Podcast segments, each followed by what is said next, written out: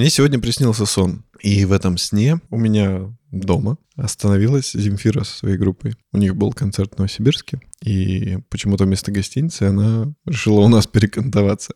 И это было так круто, потому что у меня же дома студия, и я ей, конечно же, ее показал. И она сказала, типа, о, ништяк. И спела несколько песен, ее музыканты играли на моих инструментах. И у меня, типа, был домашний концерт Земфиры. И это было очень реалистичный сон. Это был один из тех снов, когда ты прям веришь, что это правда. И я прям во сне такой, типа, да ладно, нифига себе. И я проснулся, и у меня появилось жгучее желание послушать Земфиру. Я включил старый альбом, самый первый, который называется «Ромашки». А он для меня был очень э, важным в жизни, потому что, ну, типа, Земфира только появилась, и я был маленький, я прям, я был какой-то младший классник. Я не помню, какой это был год. Да, возможно, второй класс. Да не, наверное, чуть-чуть постарше. И мне просто тогда крышу снесло, потому что я, в принципе, слушал рок-н-ролл уже в то время, такой довольно серьезный, типа всяких аквариумов, э, наутилусов, Алиса, там, Король и Шут. И Земфира для меня, она была как какой-то интересный опыт, что это вроде бы и рок, но поет женщина. На тот момент это было довольно необычно, потому что из рок-исполнительниц, там, я не знаю, Агузарова была, по-моему, и, наверное, все. Вот, и было очень классно. И Алла Пугачева. Алла, да, рок-исполнительница.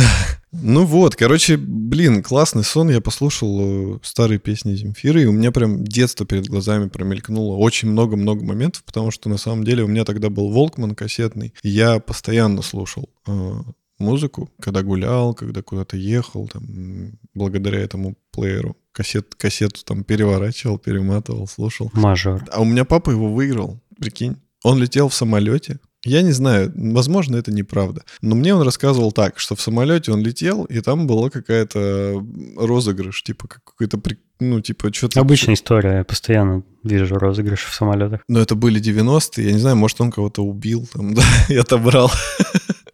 Да не, что. Ну, по его истории он, типа, выиграл Волкман на каком-то розыгрыше, то ли в аэропорту, то ли в самолете. Ну, я как бы и рад. Вот. Так я заполучил Волкман. А ко мне приехала сегодня племянница, и она делала уроки в соседнем доме. Я приходил туда чай попить и увидел, что у нее на столе лежат всякие учебники. А учебники какие-то новые, не такие, как были у нас с тобой в школе. И меня заинтересовал один из учебников э, авторства Н.Ф. Виноградовой. Знакомая что-то фамилия. Который называется «Окружающий мир». Я не помню, чтобы у нас был такой предмет. У нас было природоведение, естествознание, что-то там... Биология. Биология, география. А у них э, соединили несколько предметов в один и назвали его «окружающий мир». Окружающий мир, насколько я знаю, был до нас. То есть... Э... И будет после нас. Не... На самом деле, я, у меня такое воспоминание, что вот э, поколение до нас, там, наши родители и, возможно, наши старшие братья и сестры, по-моему, у них был такой предмет окружающий мир, но я могу ошибаться. Слушатели нам напишут в чатике. Ну, короче, у нас его не было, вот и поэтому я заинтересовался и полистал учебник, и это очень странный предмет.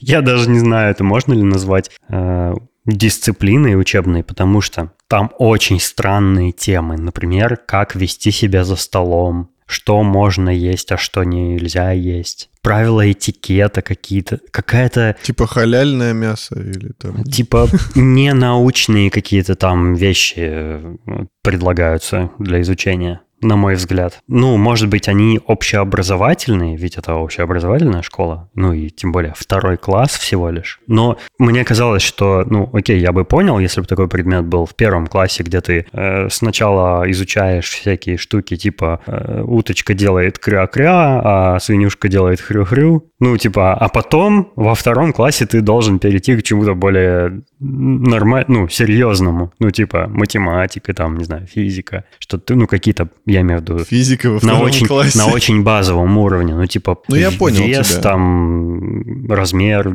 не знаю, ну, температура, какие-то такие очень фундаментальные вещи уже можно так, так, изучать. Так, так. А тут, э, ну вот я, давай я зачитаю одну из страниц. Просим, просим. Что полезно для здоровья? Первый пункт. Есть отварную, а не жареную пищу. Второй пункт. Есть овощи и фрукты. Третий пункт. Так. Не переедать, соблюдать правильный режим питания. Все верно. Что вредно для здоровья? Первый пункт. Спайс. Вейп. Есть соленую, жирную и острую пищу. С каких это пор острое стало вредным для здоровья, спрашивается. Ну, видимо, в больших количествах они имеют в виду. В больших количествах даже вода вредна. Ну, это же русский учебник. Делать большие промежутки между приемами пищи. Видимо, поэтому я круглосуточно ем что-нибудь за столом. Есть много сладостей, пить крепкий кофе или чай. На святое посягнули. Не, ну как бы рациональное зерно есть в этом, в принципе. По идее, ну, часто кушать маленькими порциями — это правильно. То есть любой тренер скажет, что так нужно, потому что желудок нельзя пере- перенагружать, но в то же время не- нельзя оставлять его надолго голодным, чтобы у тебя не начинался вот этот изжога, там, желудок начинает кушать себя, катаболизм, вот это все. Задание. Выпиши в тетрадь название только тех продуктов, в которых содержится сахар и перечисляется. Суп, мармелад, пастила, мясо, зеленый овощной салат, яблоки, фруктовый кефир, мед, варенье, газированные напитки, шоколад. Я помню, группа была фруктовый кефир. А может и есть. Помнишь, на вдохе они, по-моему, были? Уже не помню. Старенький стал. Потому что тут, видишь, ты много соли ешь, память уже не та. Ну окей, мы выписали там мармелад, пастила. Сахара вообще много в чем содержится. а Почти во всем. Можно, например, яблоко записать, потому что в яблоке есть фруктоза. Это же сахар. Ну, Ну типа, как- хотя ребенок во втором классе, наверное, не задумывается над таким. Мне кажется, это все в каких-то более общих чертах все сделано. Просто чтобы ребенок именно представлял приблизительно. А дальше он уже, когда подрастет, там будет какая-то конкретика. Ну, меня смутило, что это предмет школьный. Вот, вот такое это предмет. И вот, например, э, такой параграф называется «Умеем ли мы есть?». Можно ли сесть за стол в головном уборе? А с грязными руками? А в рабочей одежде? Можно ли развалиться на стуле или прилечь на стол? Тут так и написано. А куда девать кости или недоеденный хлеб? В какую руку взять вилку, а в какую нож? Что из пищи нужно реже- резать, а что ломать?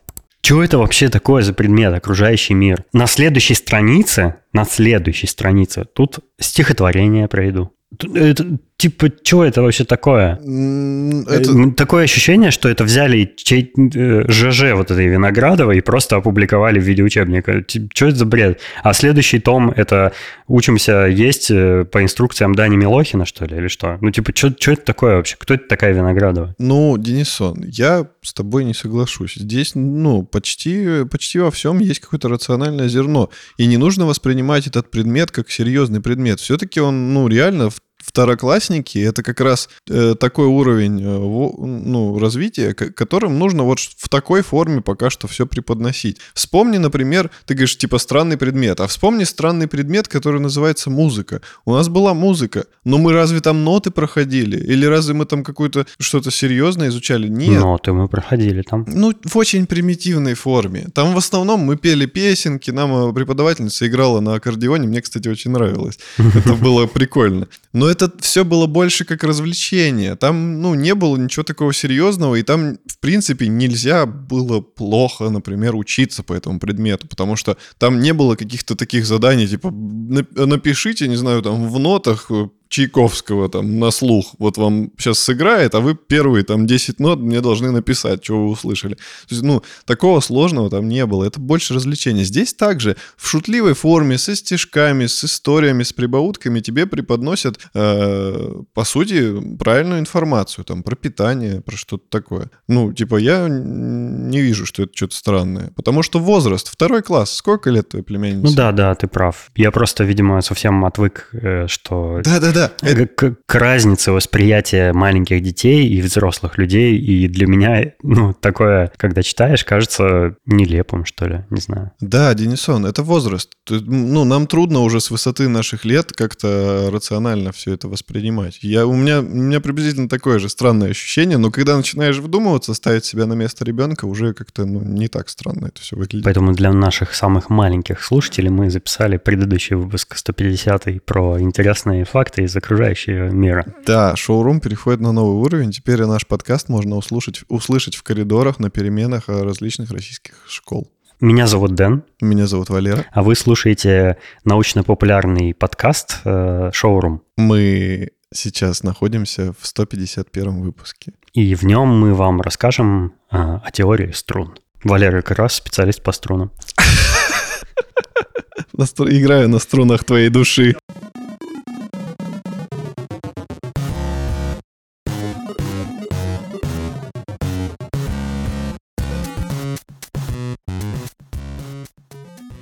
Продолжу.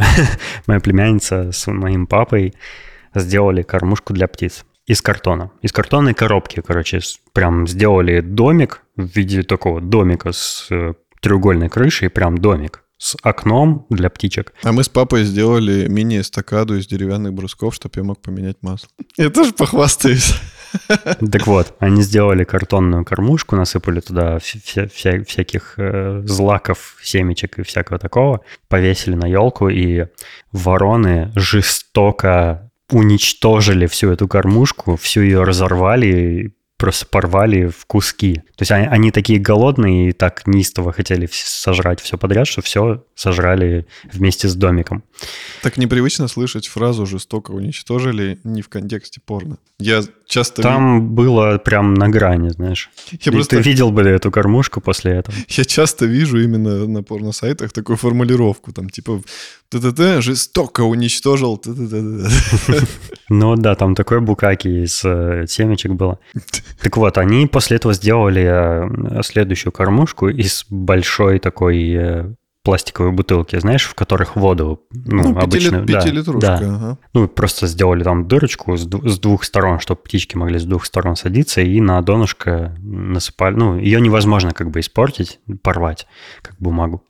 И я стал тоже кормить птиц. Я туда периодически подсыпаю всякие семечки, и я заметил, что э, воробьи делаю... Вот я смотрел передачу, я в прошлом выпуске о ней рассказывал, которая называется Tiny World. И там показывали, как птички всякие мелкие делают себе запасы на зиму, там вся, всяких орешков и вся, ягодок, и там чего они найдут в лесу. Ну и я решил понаблюдать за этим, а как у меня во дворе птички запасы делают. И они очень пугливые, они осторожно подлетают, садятся на краешек этой кормушки, берут семечку и сразу улетают куда-то, в, ну, у меня лес просто за забором прям, и они улетают, видимо, в, в свои какие-то гнезда, относят эти семечки. Вот, или в дупло. Лего дупло. И я а, однажды даже взял горсть семечек, так и выставил руку наверх, э, максимально на вытянутой руке как бы выставил, думал, что, ну, если я так неподвижно постою, мне птички сядут на руку и будут прямо из ладони забирать эти семечки. Но эти сволочи даже близко ко мне не подлетели. Не, у нас такое не проканает. у нас только голуби так обычно делают, потому что они более тупые. Ну, типа, нечего терять. ну вот мне прям понравилось, короче, подкармливать птичек, потому что я, кстати, не знаю, что можно птицам есть, а что нельзя. Я забыл совсем. Ну, вроде э, всякие зернышки и семечки можно насколько я помню. Ну, вообще, можно купить э, обычный корм для попугаев, например, какой-нибудь Чика или Вака. Я как знаток. Он стоит, типа, 100 рублей, но там вот такая банка, которой можно кормить птиц, типа, два года. Ну, тут они все зажирают за день. Они только пшено почему-то не хотят, потому что пшено, видимо, э, твердое очень, его невозможно ну, не знаю, перекусить или, или оно не переваривается у них. Они, короче, пшено оно вообще такое, не... вот, которое не, колоском? Ну, нет, просто, просто крупа. шарик. А.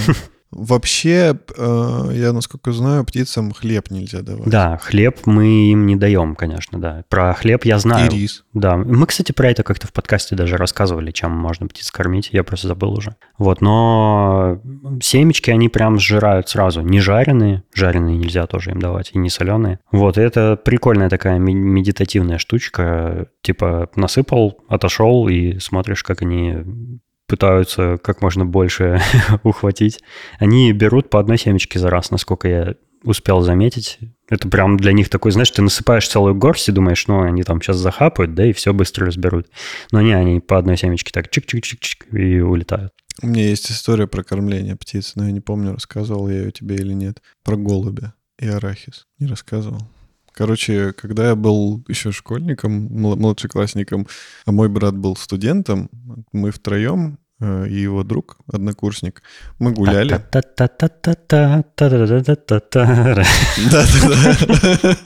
Мы гуляли по Монументу Славы, потом там по дворам каким-то ходили. И купили арахис соленый. Кушали его, они пили пиво, а я просто кушал арахис, потому что маленький, мне пиво нельзя было.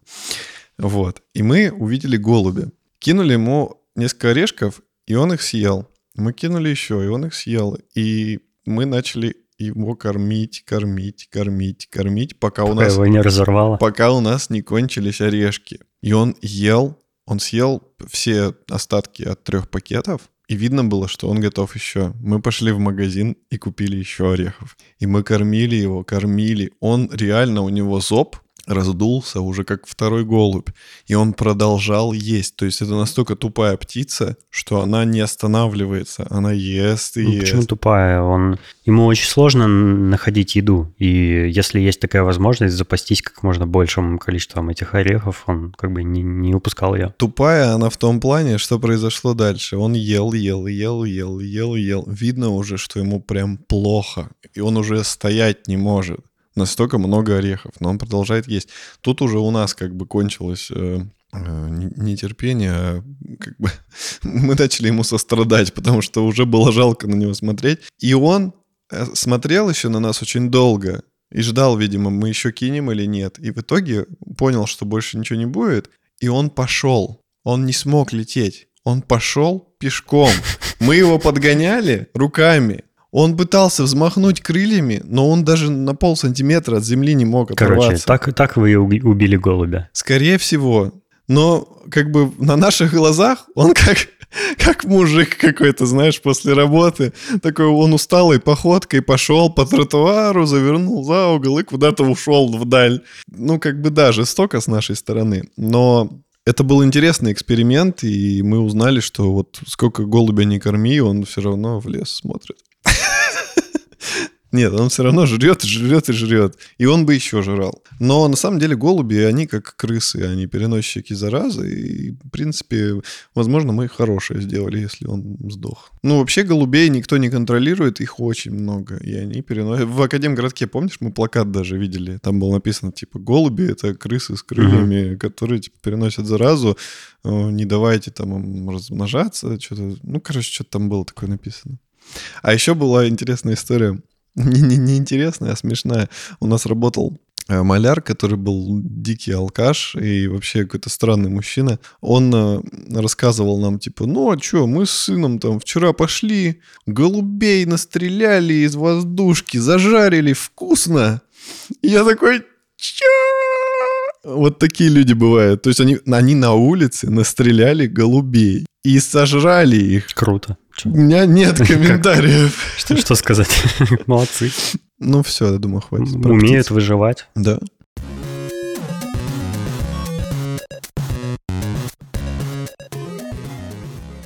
Наверное, теперь в меня полетят камни, потому что мне кое-что не понравилось, что все любят. Я посмотрел фильм «Детонатор», который очень сильно все нахваливают. Где то, детонатор? Который все очень нахваливают и говорят, что это один из самых сложных для понимания фильмов. Он э, рассказывает про путешествие во времени, и там очень сложное, запутанное, типа как, э, э, ну, таймлайн, великий таймлайн. А, который сложно понять, и приходится типа пересматривать, и пересматривать, и пересматривать этот фильм, читать всякие статьи с объяснениями, там фанатские всякие теории и так далее. А, я сделал так, я посмотрел фильм, а потом прочитал одну статью и все понял. Ну, то есть э, для меня весь этот путь исследования, который, за который этот фильм любят, был очень коротким. И э, это фильм, который какой-то очень, очень начинающий, не, не богатый режиссер снял. Он же писал сценарий, он же там снимал, он же снимался, что-то типа того. Какой-то совсем прям инди-режиссер. Но за этот фильм он получил кучу всяких наград, там фестиваль Санденс, там что-то еще, бла-бла-бла. Ну, короче, очень его оценили всякие киноведы. И я вообще решил посмотреть его, потому что Есть такой видеоблогер Ануар, ролики которого я очень люблю. Это чувак, который э, учится киноискусству, э, и он рассказывал про... У него последний ролик вышел про фильмы Кристофера Нолана. И типа, в чем фишка фильмов Кристофера Нолана. Ну, что мне понравилось? Ануар очень э, как бы доходчиво рассказывает, почему «Довод» отстойный фильм. Потому что какой-нибудь там «Интерстеллар» или «Мементо море» или какие-нибудь еще его предыдущие фильмы, они заставляют тебя задумываться над какими-то идеями после просмотра, а довод заставляет тебя задумываться только, как, блин, эту хрень всю понять, которую я только что увидел. Ну, у большинства зрителей. И, поэт, и в нем не заключается никакого вот вопроса идейного. То есть он просто, это фильм такой, который понтуется тем, как он круто сделан, типа того. И в нем, ну, как бы э, какой-то философской ценности нет и все такое. Это как, э, знаешь, мне кажется, это был такой ход, типа, что начало всем зашло, и он сделал подобный фильм ну, типа, по факту, там да, много, да. много схожести типа того, есть. Да. И он как бы на старом э, коньке решил сыграть. У него же еще есть там крутые всякие фильмы, типа «Дюнкер», там, и, mm-hmm. ну, и все его фильмы, они какие-то такие, какие-то значимые, какие содержат в себе какую-то крутую идею, которой ты восхищаешься. А «Довод», он как бы вообще ни в каком из своих проявлений ничем не цепляет, кроме того, что он просто сложный для понимания уже запутанный, там, ты следи, пытаешься уследить, что зачем следует, там, э, следствия, последствия, всякие, ну, пытаешься как бы выстраивать логические цепочки, но ты просто над сценарием думаешь, а не над идеями, которые фильм должен в тебе вызвать, ну, в теории. Так вот, короче, это я что-то отвлекся. А, Ануар в конце этого ролика посоветовал как раз фильм «Детонатор», и он говорит, что этот фильм намного круче, он про то же, про, про перемещение, про всякие конфликты временные, но при этом он круче сделан. И я такой, блин, ну раз все так его нахваливают, да еще и Ануар теперь его советуют посмотреть, я должен. И я посмотрел, и, короче, мне не понравилось. Во-первых, он, ну, я понимаю, что его ценность не в продакшене, а, а в том, какой у него крутой сценарий и все такое. Но, блин, ну продакшн, ну невозможно на него глаза закрыть. Он реально очень плохо снят. Ну, в смысле, очень, очень бюджет, низкобюджетно. А, но ладно, допустим, если мы не, не берем а, во внимание продакшн, фанаты уже разгадали всю сложность этого фильма, и мне достаточно было просто одну хорошую статью а, про этот фильм прочитать, чтобы понять, в чем, собственно, заключается там временной парадокс и все такое. Там, короче, я расскажу сюжет, потому что это фильм вообще 2004 года, и уже почти 10 лет прошло с его выхода, я думаю, не будет спойлером сюжет этого фильма. Там э, два физика занимаются изобретением занимаются э, как бы созданием и продажей всяких изобретений. Ну, там, электроники всякой там и так далее. Да. И они пытаются что-то такое придумать, что они могли бы запатентовать и продавать чтобы зарабатывать деньги. Они очень бедно живут и все такое, там, и не любят свою работу. И они однажды э, работают над неким прибором, который должен уменьшать массу предметов чтобы, ну, можно было бы использовать это для перевозок, там, для, не знаю, в космосе, там, что-нибудь такое, да, ну, э, крутая, типа, идея, и они создают такой прибор, но у него выясняется неожиданное, типа, э, неожиданное, как бы, побочное, побочный эффект выясняется. Этот прибор, кроме того, что он уменьшает массу предмета временно, он еще перемещает его во времени. То есть они там какую-то фигурку декоративную туда положили, вытащили ее, она покрыта вся каким-то грибком, который э, за много лет только образуется на вещах, и они поняли, что они создали машину времени. И один из них решает воспользоваться этой машиной времени, он туда залезает. Там э, для того, чтобы понять, как работает их машина времени, нужно посмотреть фильм и прочитать статьи какие-нибудь еще, потому что я на словах не могу это писать. Или это очень много времени просто займет для объяснения.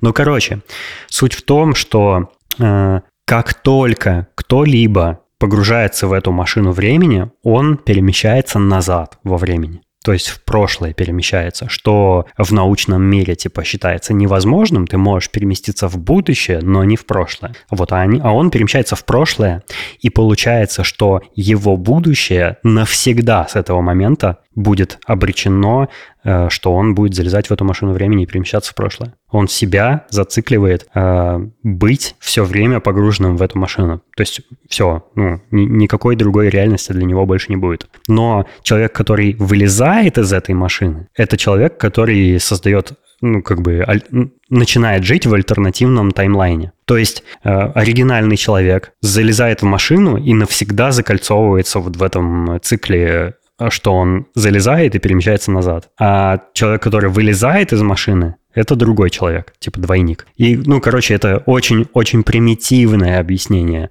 этого фильма. То есть на самом деле там все намного сложнее, и там э, есть всякие хитрости, типа что второй его коллега на самом деле еще раньше него в эту машину залез, и там все, ну, типа у них были э, сначала одна машина, где они могли только предметы помещать, потом они построили большую, большую камеру, в которую мог помещаться человек, который похож на пластиковый гроб.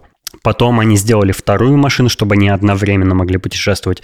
Но его коллега сделал еще запасную машину для того, чтобы, если вдруг что, переместиться назад до всех этих событий и сломать эти машины, чтобы не создать там каких-то парадоксов. Там, ну, там вот про это фильм. И, ну, я видел всякие разные фильмы про путешествия во времени. Э, какие-то из них очень отстойные, какие-то э, в развлекательном плане любопытные. Но я не могу сказать... Ну, да, это очень продуманный сюжет у детонатора. По-английски, кстати, фильм называется Primer. Это, очень... Это грунт. Что? Праймер. Это грунт. Он не впечатлил меня. Ну, просто его сло- сюжетной сложности недостаточно, чтобы вот лично меня впечатлить. Ну, типа, молодцы, м- молодец сценарист, режиссер. Типа, такую штуку выдумал. О, какой выдумщик. Ну и что? Ну, типа, не знаю, как бы я, я практически не сопереживал персонажам, потому что они какие-то такие невыразительные. Ну, то есть ты смотришь, да, они там мучаются, что-то пытаются изобрести, как-то э, выживать, там, продавать свои э, приборы всякие. Ну, мне плевать на них. То есть меня эмоционально этот фильм вообще не задел никак идейно настолько сложный, что после просмотра ты почти ничего не понимаешь, а после прочтения статьи ты понимаешь, но у тебя уже испортилось впечатление, что тебе пришлось что-то еще изучать, чтобы понять его. Это как, это как довод, только, только э, ты еще прибегаешь к каким-то дополнительным материалам. Короче, мне не понравился детонатор, я ему поставил две с половиной из пяти звезд и вообще не знаю. Да. Вы уж извините, если задел ваши чувства, вдруг вы там фанаты детонатора, но э, я что-то не заценил, короче говоря.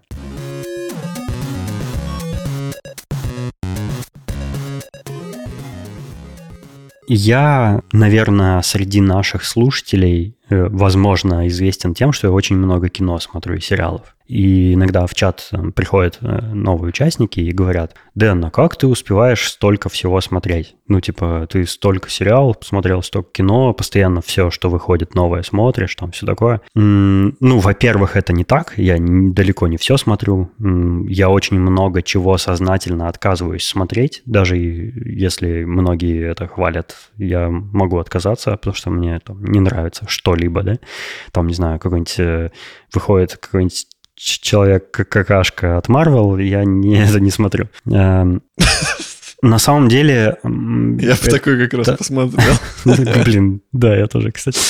Э, на самом деле я не я действительно смотрю больше, чем, э, чем обычные люди смотрят, наверное, но не так много, как какие-нибудь киноведы да, смотрят. Э, но я понял, что я могу рассказать, как бы, ну, приоткрыть как бы секрет того, как я все это смотрю. Я научился такой технике, которая для меня оказалась очень сложной. Я долго ей учился, я долго пытался себя заставить э, ей следовать. Ездил в Тибет? Нет. Там тебя учили садиться на диван и брать да, чашку нет, кофе. Все, все намного проще, но диван действительно нужен. Э, я научился прерывать себя от какой-либо деятельности. То есть я научился, если, например, я вечером сажусь, начинаю смотреть какой-нибудь сериал марафоном прям, типа серию за серией, да, сезон за сезоном, я научился, э, ну, как я раньше как делал, я прям смотрел до полного посинения, пока я до конца все не досмотрю. И вот так я годами смотрел сериалы, прям сезонами, знаешь, там сезон за вечер, например, смотрел. Это очень тяжко, и я не советую так делать. А, но у меня вот, ну, у меня вот такой, не знаю, характер, или я как-то так такая у меня психология, что я не могу остановиться просто, не могу себя заставить. Но я научился делать паузы, и я заметил, что я вот, например, сажусь вечером смотреть какой-нибудь очередной сериал, и я чувствую, что я начинаю засыпать. А бы, ну, раньше я бы как поступил в этой ситуации? Я бы пошел, сделал себе очень крепкий кофе, сел бы как-нибудь так, чтобы в этой позиции невозможно было уснуть. Ну, например, просто сел бы как на стул на диван, да, не разваливался бы на нем лежа, да, чтобы случайно не уснуть, а сел бы и, попивая горячий кофе, продолжил бы смотреть. Хотя у меня организм уже, типа, э, в изнеможении, ему нужно спать. Я, нау... я теперь стал делать так. Я ставлю на паузу, выключаю телек, потому что у меня телек э, умеет продолжать воспроизводить с момента остановки. И ложусь спать, и сплю до тех пор, пока чувствую, что не выспался, потом просыпаюсь и продолжаю. И так я, ну, очень много времени провожу на самом деле. Я много смотрю, но делаю паузы, как только я чувствую какую-либо необходимость остановиться. Или, например, э, я сижу и чувствую, что, не знаю, мне жарко. Я ставлю на паузу, одеваюсь, выхожу во двор, у меня там прохлада, ну, осень, дышу свежим воздухом, возвращаюсь, там наливаю чашечку горячего чая, сажусь уютненько, досматриваю. И на самом деле, ну, как казалось бы, типа, такая простая фигня, да, просто оторви жопу и сходи прогуляйся там, или там, не знаю, э, ну, разомнись, да, но это сложно для меня, и мне пришлось себя заставлять э, привыкать вот к этому. Вот, короче, секрет в том, что я э, во время просмотра сериала сплю. Слушай, у меня та же петрушка. Я тоже заметил, что, ну вот, э, часто такое, и когда я один смотрю, и с Наташей, бывает, что очень хочется досмотреть. И ты прям, ну, тебе нравится сериал. Но засыпаешь, потому что ты устал. Тяжелый день там или, не знаю, не выспался изначально. И раньше я тоже, знаешь, такой вот, особенно если я с Наташей, я такой типа, не, не спи, надо ценить эти моменты. Вот мы с Наташей смотрим сериал, нам хорошо, уютненько. Типа, не спи, не спи. А сейчас я уже понимаю, что, ну, не надо так мучиться. Зачем? Я, во-первых, не воспринимаю уже, что на экране происходит. Очень часто у меня бывают провалы. И типа я засып... Ну, глаза закрыл, проснулся, уже типа минут пять прошло, я что-то пропустил. И сейчас я уже так не делаю, если мы засыпаем. Обычно мы оба одновременно начинаем клевать носом, поэтому мы останавливаемся и просто ложимся спать. Вот, поэтому я твою технику поддерживаю. Лучше остановиться, поспать. Но потом. вообще лучше поменьше смотреть всякого дерьма. Да, тоже, тоже верно.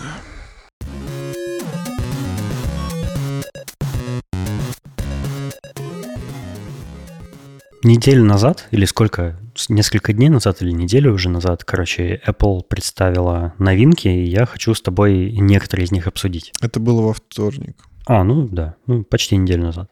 Apple показала сразу несколько всяких штук. Конечно, все ждали новые MacBook, но давай по порядку, потому что мне про все есть что сказать, и я постараюсь не размусоливать, а как бы коротко. Кстати, мы в очередной раз всем чатам устраивали совместный просмотр и создавали в нашем обычном чате голосовой чат в Телеграме, и там со слушателями вместе общались и хатали над всякими новыми штуками. Да, было довольно много народу, по-моему, больше, чем обычно даже. И с нами был прекрасный пол даже, поэтому было весело и здорово. Короче, э, во-первых, Apple показала новый тариф Apple Music, за вдвое меньше, чем стоит их обычный тариф. Тарифище. Да, у них Нагиев вышел такой. Тарифище. Фишка этого тарифа вот в чем. А, с этим тарифом Apple Music можно пользоваться только через Siri.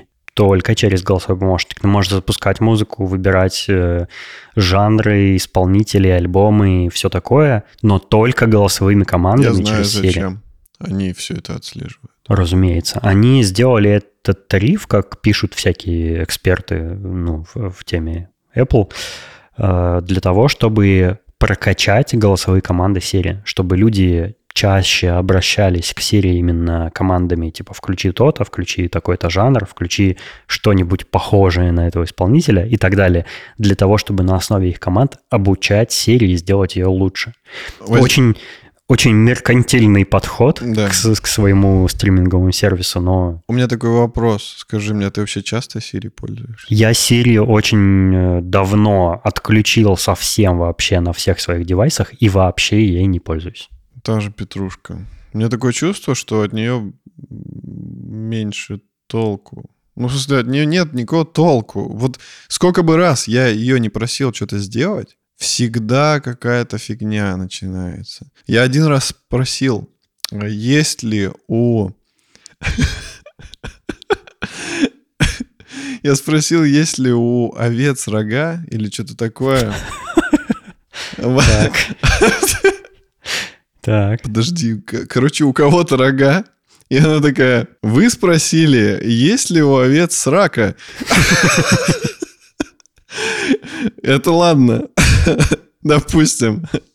Но она и на ответ про сраку ничего не сказала. В ответ она мне выдала э, какой-то адрес какого-то ресторана в Новосибирске, который вообще там какие-то другие слова, другие формулировки.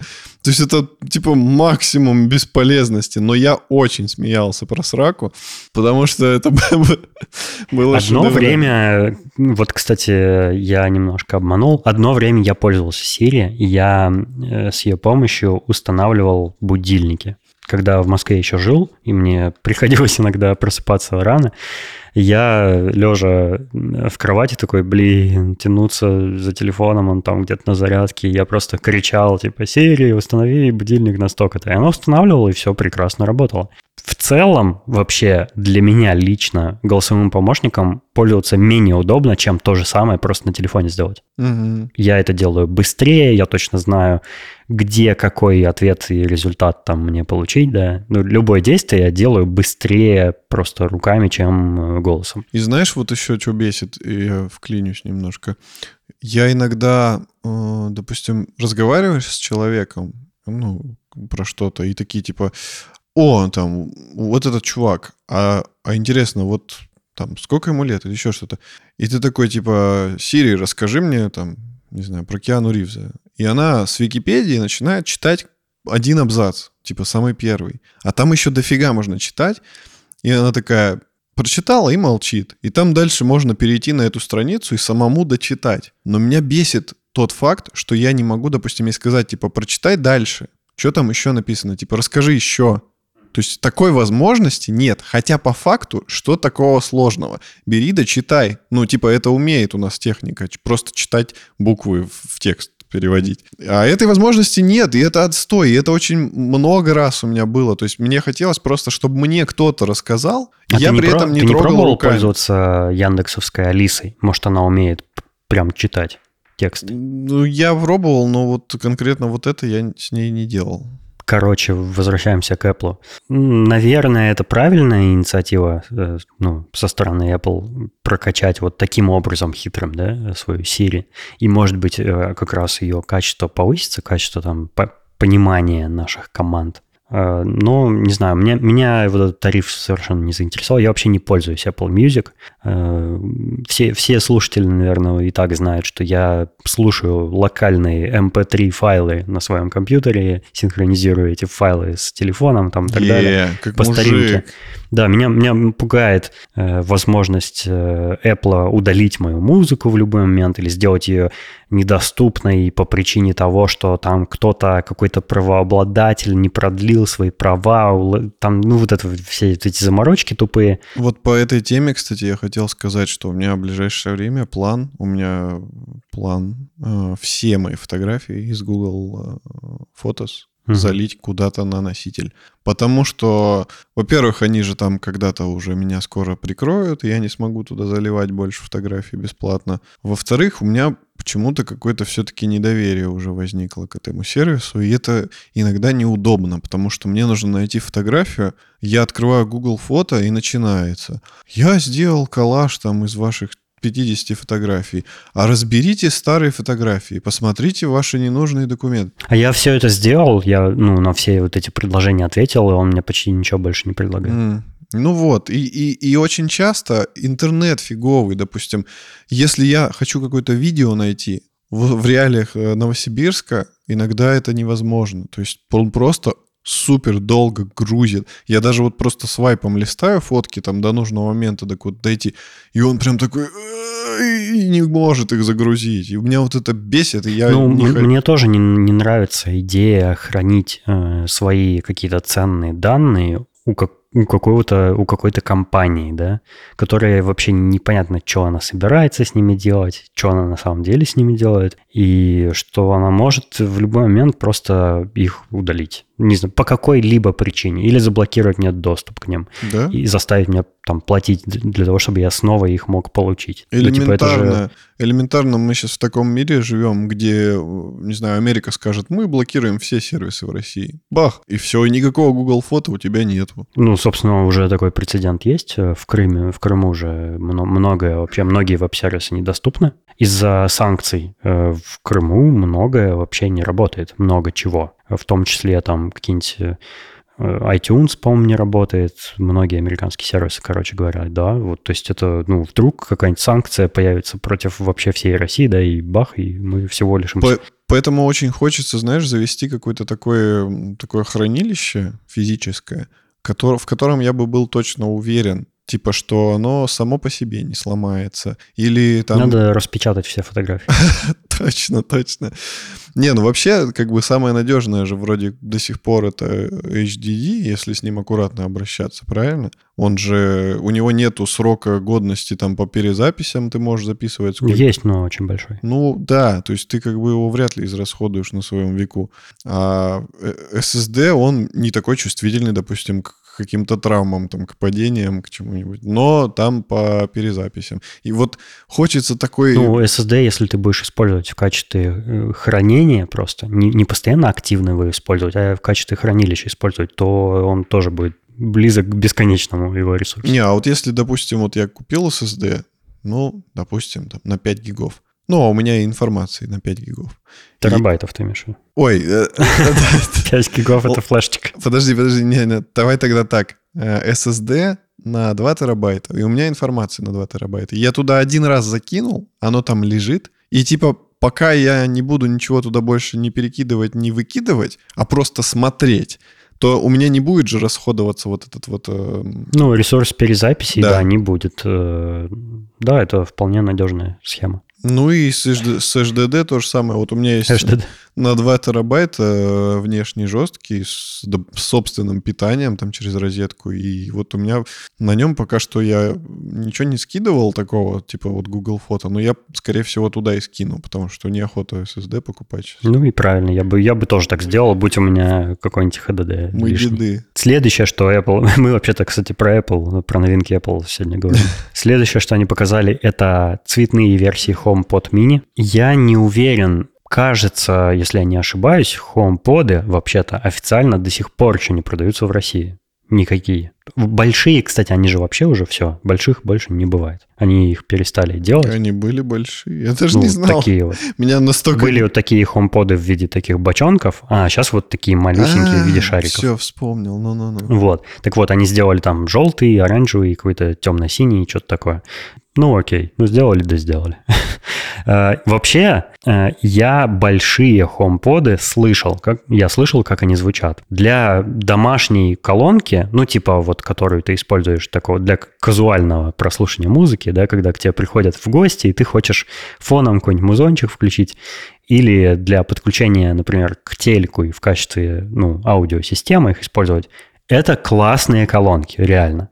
Еще ты можешь у Siri спросить у них что-нибудь, и они могут, возможно, могут на что-то ответить. Да, про сраку. Да, вот. Но э, если говорить о ну, требовательных слушателях, э, типа нас, вот у нас мониторные колонки серьезные, да, для работы со звуком и все такое, Конечно, HomePod нельзя в этом качестве использовать. Это совсем не- то устройство. У них там э, по беспроводным протоколам всякие задержки, там всякая хрень, и у них не откалиброванный э, для мониторного прослушивания звук, ну и всякое такое. Они, Да. У них прикольный бас, они классно звучат, типа хип-хопчик, киношки на них там слушать, все, это, это да. Подкасты классно слушать, наверное. Ну, это такой любительский уровень. Да, типа, За, это, за этот прайс, э, на самом деле, я извиняюсь, что перебил. За этот прайс я бы купил одну колонку Yamaha, на самом деле.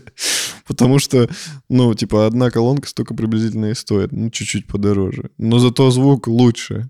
Я не знаю, правда, это один канал, получается, будет у тебя только играть.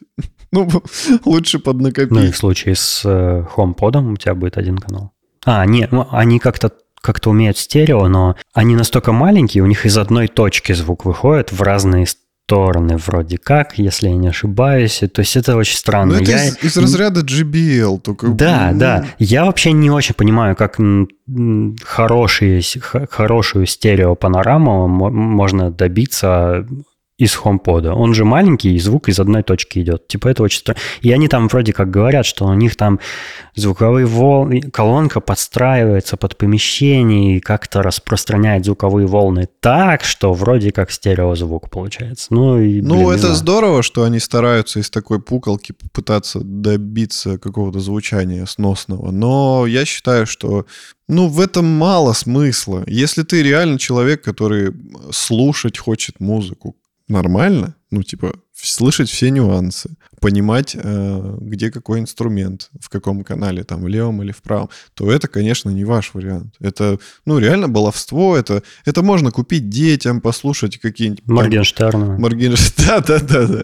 Купить детям, э, побаловаться, чтобы они там и спрашивали, эй, Алиса, сколько времени, и вот это все. Но мне кажется, это бесполезный девайс. Или в реалиях Америки, где вот они предлагают ставить ее там на первом этаже, на втором этаже, использовать ее как воки-токи, и вот это все, она же вот это умеет вроде uh-huh, как. Uh-huh. Там, там это работает, но не в России, поэтому, собственно, мне кажется, ее в России не, не продают. Ну это, это и в России будет тоже работать, если там ты живешь в доме, да, у тебя много комнат, ты хочешь везде одну и ту же музыку слушать синхронизированную. Я на самом деле даже на 30 секунд, наверное, задумывался, чтобы купить себе два HomePod и поставить их как акустику для телека. Потому что у моего телека плохой звук. Ты сам знаешь, и ты сам мне предложил купить какую-нибудь акустику для него. И я подумал, у меня по бокам от телека есть два стеллажа. И если я на каждый из них по бокам поставлю по маленькому HomePod mini,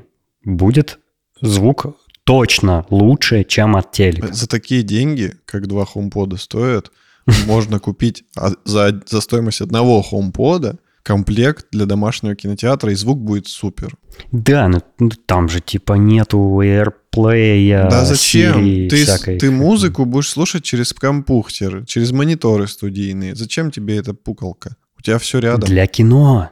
Для кино и вот включить с айфончика музон там Верку Сердючку. Ну, я бы купил все-таки что-нибудь. Сейчас... Да я, я же говорю, я не додумал, я просто задумался, типа, а, наверное, э, ну, как вариант можно было бы, типа, поставить к телеку две, не, две ну, таких. так-то да, так-то да. Но на самом деле, извини, я еще договорю, я мониторил сколько сейчас стоит. Почему-то все массово начали избавляться от домашних кинотеатров. Вот этот набор кучи колонок. Я очень много объявлений вижу, и ты сам продаешь три колонки какие-то, почему-то у тебя их не полный комплект. Вот, люди прям продают эти домашние кинотеатры за копейки. А там довольно сносная стереосистема. И если ее расставить как бы нормально по комнате, вот, и, знаешь, то можно я, классно я, смотреть я думал, кино. Думал над этим, но мне не хочется расставлять по углам колонки всякие, потому что они же все будут соединены проводами. Да, Эти вот, провода по всей комнате будут. Вот поэтому... Под ковром где-нибудь. Да, не люблю. Поэтому э, для людей, кто собирается качественно смотреть фильмы дома, я рекомендую к этому вопросу подходить серьезно и размещать стереосистему уже капитально, то есть провода прокладывать под плинтусами. Не, ну э, этим я точно занимаюсь. Нет, ты, ты нет, я говорю люди. Mm-hmm. То есть, допустим, вот я планирую да, квартиру купить, и если я задумаюсь о таком, то плинтуса сейчас делаются съемные, они отщелкиваются, ты туда засунул сколько угодно проводов, прищелкнул, и все, и у тебя никаких проводов, классная акустика, можно подвесить где-то там над головой, как они там размещаются спереди. Я в Москве, помнишь, снимал квартиру да, как-то, где были сказать, колонки, да. подвешенные ну, на стенах, на Это было прикольно. И у них провода вообще в стену уходили. Да-да-да, это было прикольно. Следующим Apple показали то, что меня реально заинтересовало. А именно новую модель их беспроводных наушников SuperHit AirPods. Yeah. Причем обычные AirPods, не Pro, которые не супер-мега профессиональные для звукорежиссеров. Там Pro. Для доктора Дре. Для обычных смертных людей. И э, чем они э, отличаются от предыдущих? Во-первых, у них в комплекте сразу идет зарядный кейс с беспроводной зарядкой. Там увеличенная батарея, и работы этих наушников хватает дольше, чем все остальные модели. То есть они, они работают от своих аккумуляторов дольше. Угу. Это круто. Это очень важно и круто для беспроводных наушников. Их надо будет реже заряжать. И просто можно будет положить на вот Xiaomi зарядную станцию и, и вообще без проблем. Не надо провод подключать. Мне это прям нравится. Э, у меня были AirPods Pro, э, которые я уже давно продал, и мне нравилось заряжать их без, без провода. А до этого у меня были обычные AirPods, с которые приходилось Lightning вставлять. Ну, короче, это не очень. AirPods Pro свои я продал, потому что э, все-таки я выяснил экспериментальным путем, что внутриканальные наушники мне анатомически не подходят. Они у меня выскакивают из ушей со временем. То есть я их туда вкручиваю, и через какое-то время, через пару минут, они потихоньку начинают оттуда выскальзывать. Какую бы вот эту силиконовую насадочку я не пользовал, там э, большую, среднюю или маленькую, никакая мне не подходит. Мне не неудобно, короче, ими пользоваться. И никогда и не было таким типом наушников удобно пользоваться. А, хотя по звуку мне они нравились, мне нравилось э, шум подавления, все вот эти приколюхи, но их вот это неудобство конструк... конструкционное, ну, категорически мне не позволяет ими пользоваться. А новый AirPods 3 это наушники вкладыши. И я очень надеял, я ну, как бы следил за всякими слухами, я знал, что, ну, я не знал, я ожидал, что покажут новые AirPods, и я очень надеялся, что это будут вкладыши. И AirPods 3 вкладыши. Yeah! Я так хотел, чтобы это были вкладыши. Давно пора было их обновить, потому да. что они уже очень устарели. Я не помню, когда первые AirPods вышли, но много лет назад, по-моему. Ну, немного, несколько. Ну, по нынешним меркам развитие технологий довольно долго. И вот это меня всегда напрягала вот эта длинная палка. Я, конечно, я, конечно, молчу про всякие там Xiaomi-шные вот эти наушники, у которых палка еще больше, еще толще, еще длиннее. Но даже эта палка меня смущает. У меня у самого такие самые первые. У меня у самого AirPods. длинная толстая палка. Да, у меня у самого старые AirPods первые. И вот все меня в них устраивает, кроме вот этой палки. Она, ну, как-то... Обычно это, это то, чем я задеваю что-то. Хм. И из-за этого у меня выпадает. Слушай, наушник. вот у меня как бы были первые, да, и Pro. У Pro как раз вот этот стебелечек из наушника коротенький идет. А у AirPods ну, наверное, в полтора-два раза он длиннее. Я как бы и с теми, и с другими мне вообще как бы не мешала эта палочка. Ну, я думаю, все зависит именно от анатомии уха. Как сильно торчит она, выпирает, в какую сторону смотрит. Наверное, У да, всех наверное. уникально. Еще уши. зимой шапку на, поверх них надеваешь, и как бы это все надо там как-то регулировать. Слушай, ну, у новых AirPods 3 короткие стеблечки эти, и это прикольно. Но не прикольно то, что теперь они не поддерживают касание для переключения треков, остановки и все такое. На этот стебелечек теперь нужно нажимать, как на Pro модели. И это отстойно, потому что нажимать менее удобно, чем просто касаться. А там прям типа какой-то... Да, там такой сенсор, который на сдавливание реагирует, и ты зажимаешь пальцами этот стеблечек А-а-а. для того, чтобы как бы кликать ну, вот по это нему. да, мне тоже такое не нравится. Вот в первой модели мне нравилось, что можно просто... Постучать. Да, постучать по ним, и они реагировали. Это очень круто. Угу. Ну, Согласен. ладно, без, без минусов как бы и не обходится, да. А, что нового еще в этих наушниках? У них там какие-то обновленные сенсоры касания, которые более точно останавливают музыку, когда ты их вынимаешь из уха, бла-бла-бла, вот это все. А, Еще там появилась э, более какая-то усиленная водо, водонепроницаемость. Ну, не, не то чтобы прям водонепроницаемость, но там какая-то защита от влаги и брызг, типа того. Это хорошо. Ну, это никогда не помешает никаким устройствам. Вот. Но и в целом AirPods 3 стали очень близки по всяким характеристикам к AirPods Pro. Отличаются они тем, что в AirPods 3 нет шумоподавления и режима прозрачности, соответственно. То есть это просто наушники без, без какого-либо шумоподавления. А, я, как, как э, пользователь бывший AirPods Pro, э, очень доволен был э, качеством шумоподавления, но я абсолютно легко переживу его отсутствие. Я не сказал бы, что это было что-то такое, без чего наушники вообще не наушники. Ну, нет, ты нет, ну и пофиг. Типа, ну, э, не то чтобы я прям, типа, каждый день на самолетах летаю или там в общественном транспорте езжу или там где-то еще, где шумно, да, и мне хотелось бы не слышать этот шум, да пофиг. Ну, типа, мне не, не необходима эта функция. Да, это такое уже, знаешь, типа какой-то ну, запрос именно человека, который нуждается в этом. А так, обычные наушники. Мы всю жизнь жили без этого шумодава, ходили там с самыми дешманскими наушниками. Нам было важно просто, чтобы они играли, и чтобы они, допустим, играли достаточно громко, чтобы ты мог хоть что-то услышать в метро. Потому да, что да. многие наушники не могли перекричать метро. И, например, э, в AirPods, в обычных, э, я когда в метро ехал, в, даже не, не в AirPods, а в, которые... EarPods. EarPods, да, которые проводные. Вот они в метро не могли перекричать метро. Я прям едва-едва слышал музыку на максимальной громкости, и вот это было не круто. Поэтому, ну, кто часто в метро ездит, действительно, наверное, прошки, они лучше подойдут. А кому надо просто, допустим, там пойти погулять куда-нибудь, э, послушать музыку по дороге или куда-то доехать там на велосипеде, на самокате, они могут э, взять обычный не париться. Или на тренировке, допустим, там вполне себе хватит э, этих наушников. Главное, чтобы они хорошо держались в ухе. Вот главное, главный угу. критерий наушников, беспроводных конкретно. Потому что что самое обидное? Потерять.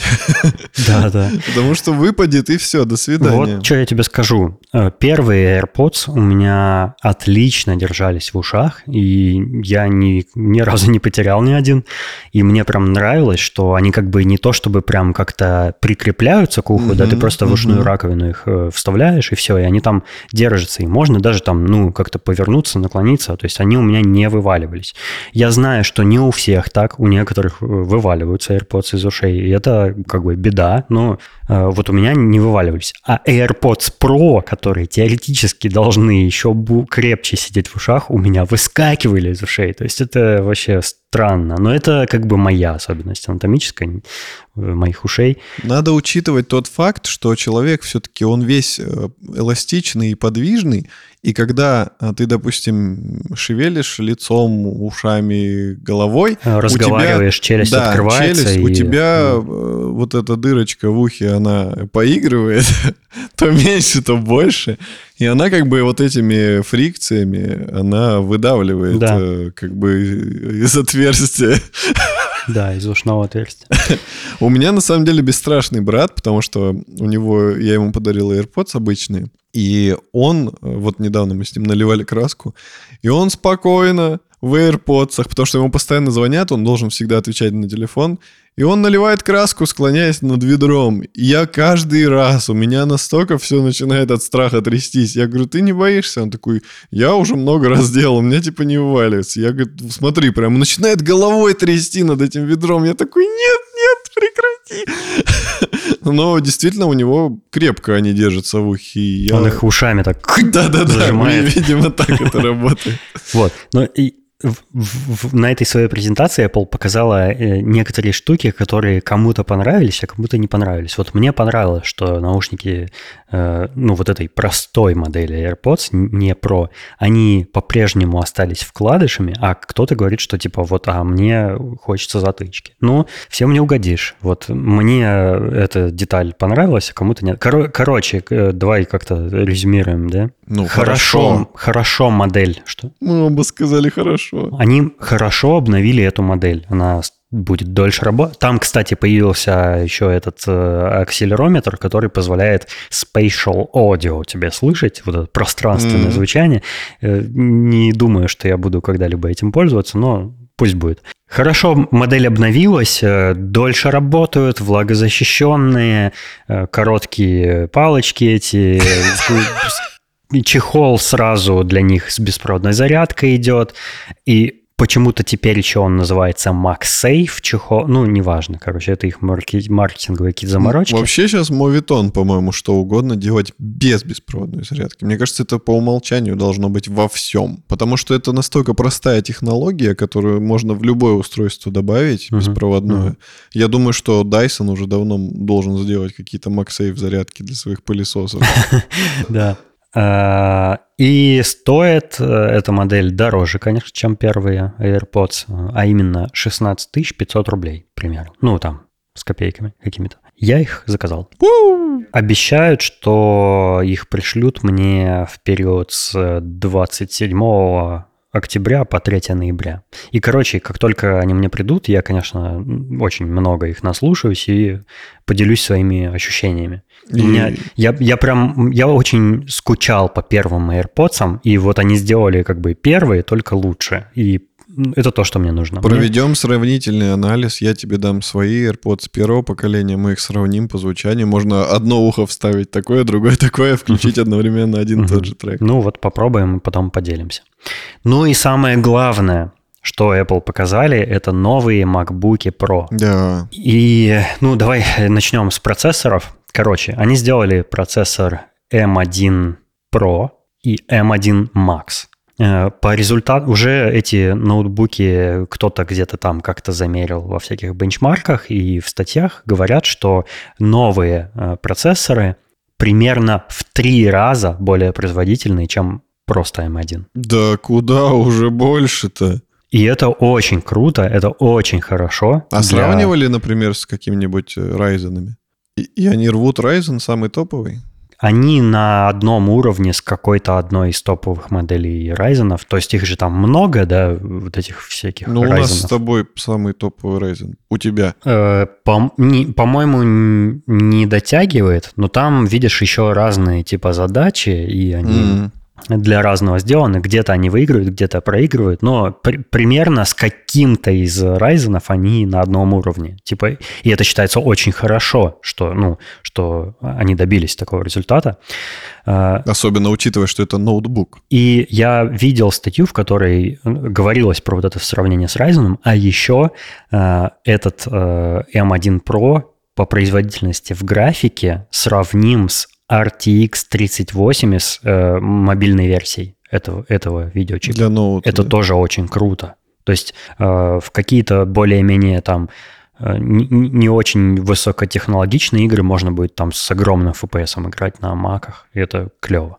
Ну и во всякие iOS-ные Погоди, игры то есть, тоже. То есть, э, то есть этот э, чип M1 Pro, там, Max, он э, выполняет роль видюхи? Он пере, переводит... В, в, в нем есть графическая, да, часть. То есть да. там GPU не отдельно идет, а встроено? Да, встроено в этот процессор, mm-hmm. как и память. Ого. Это такой чип, в котором и процессор, и графический, ну, CPU, GPU, и еще э, оперативная память. Ничего Поэтому, себе. Да.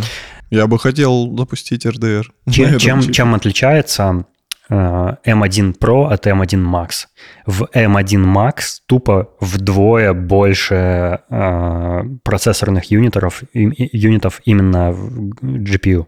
Он mm-hmm. вдвое более графически производительный, чем M1 Pro. Ну, то есть видосики монтировать. Да-да-да. То есть многие профессиональный софт, э, типа ви- видеоредакторов, э, рендер э, программ всяких там и всякого такого, они распределяют вот эту нагрузку на графическую часть, на, на GPU, потому что GPU очень быстро считает всякие сложные числа, там mm-hmm. операции производит.